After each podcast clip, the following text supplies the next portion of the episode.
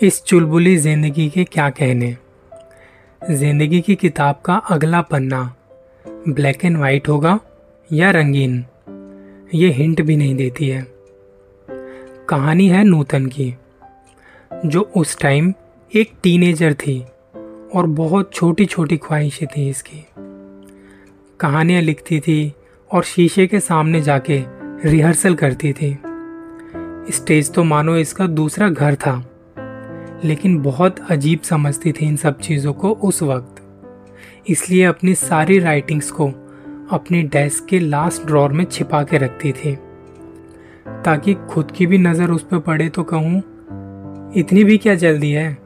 सारी ज़िंदगी पड़ी है। बाद में कर लेंगे। पहले कुछ इम्पोर्टेंट चीज़ें कर लेते हैं। यूनिवर्सिटी में टॉप करना था। किया। गवर्नमेंट जॉब के लिए एग्ज़ाम्स दिए। इम्पोर्टेंट जैसे शादी, वो भी कर ली।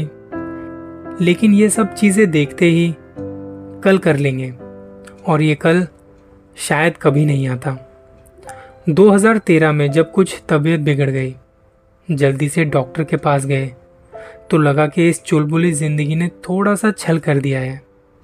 डॉक्टर ने कुछ टेस्ट वगैरह किए तो पता चला कि ब्रेस्ट सर्जरी करनी है। वो भी बिना देरी किए। ब्रेस्ट सर्जरी वो भी उस एज में। इससे पहले मैं कुछ सोच पाती। मैं एक बड़े से टेबल पर थी। ऊपर से एक बड़ा बल्ब और मैं बिना किसी शर्म के वहाँ लेटी हुई थी सर्जरी के लिए। अपने से दूर, अपनों से दूर। सर्जरी हुई। मैं वापस घर आ गई। एक ज़िंदगी खो के दूसरी ज़िंदगी पाई ही थी कि इतने में चुलबुली ज़िंदगी ने दूसरा पासा फेंका। एक डेढ़ साल के भीतर ही बीमारी वापस लौटी और पहले से ज़्यादा खतरनाक। और देखते ही देखते वो ट्रीटमेंट फिर शुरू हो गए। वही टेबल वही बल्ब हज़ारों इंजेक्शन और मेरे खोते हुए सपने। जब लौट के घर आई अस्पताल से, मैं टूट रही थी। थक गई थी और उस वक्त मेरे पास दो ऑप्शन थे। पहला के गुस्से में अपनी ज़िंदगी को झकझोर के पूछूँ मैं ही क्यों? या फिर ज़िंदगी को पास बिठाकर पूछूँ कि मेरे साथ ही क्यों? तब मैंने दूसरा ऑप्शन चूज़ किया और उस दौर को समझने की कोशिश कर रही थी कि अगर ज़िंदगी में जीने को बस एक और दिन मिल जाए तो मैं क्या चाहूँगी?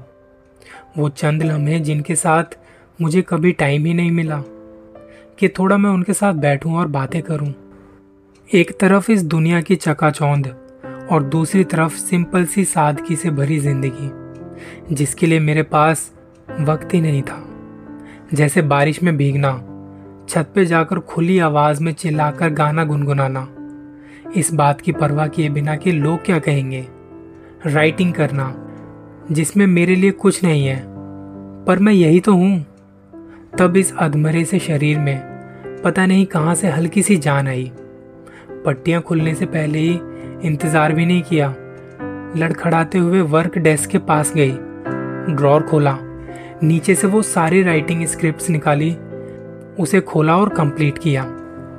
अब उस दिन से वो सारी चीज़ें करती हूँ, जिसे करने में मुझे खुशी मिलती है। पिछले इतने सालों में बहुत काम किया है। संडे भी छुट्टी नहीं ली। और इतना सब करके मैं पहली बार बहुत खुश हूँ। अब मुझे पता है कि आने वाले पल की मुझे चिंता नहीं। मेरे लिए जो है, वो है आज, ये मोमेंट, ये वक्त, ये दिन। इस दिन पे कुछ नया करना है।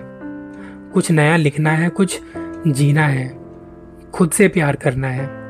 इस चुलबुली ज़िंदगी ने ना ये सिखा दिया कि अगला पन्ना चाहे ब्लैक हो या वाइट या कोई रंगीन, इससे कोई फ़र्क नहीं पड़ता। इस अगले पन्ने में आप क्या लिखेंगे? आप क्या पढ़ेंगे? आप इसे कैसे जिएँगे? ये मैटर करता है।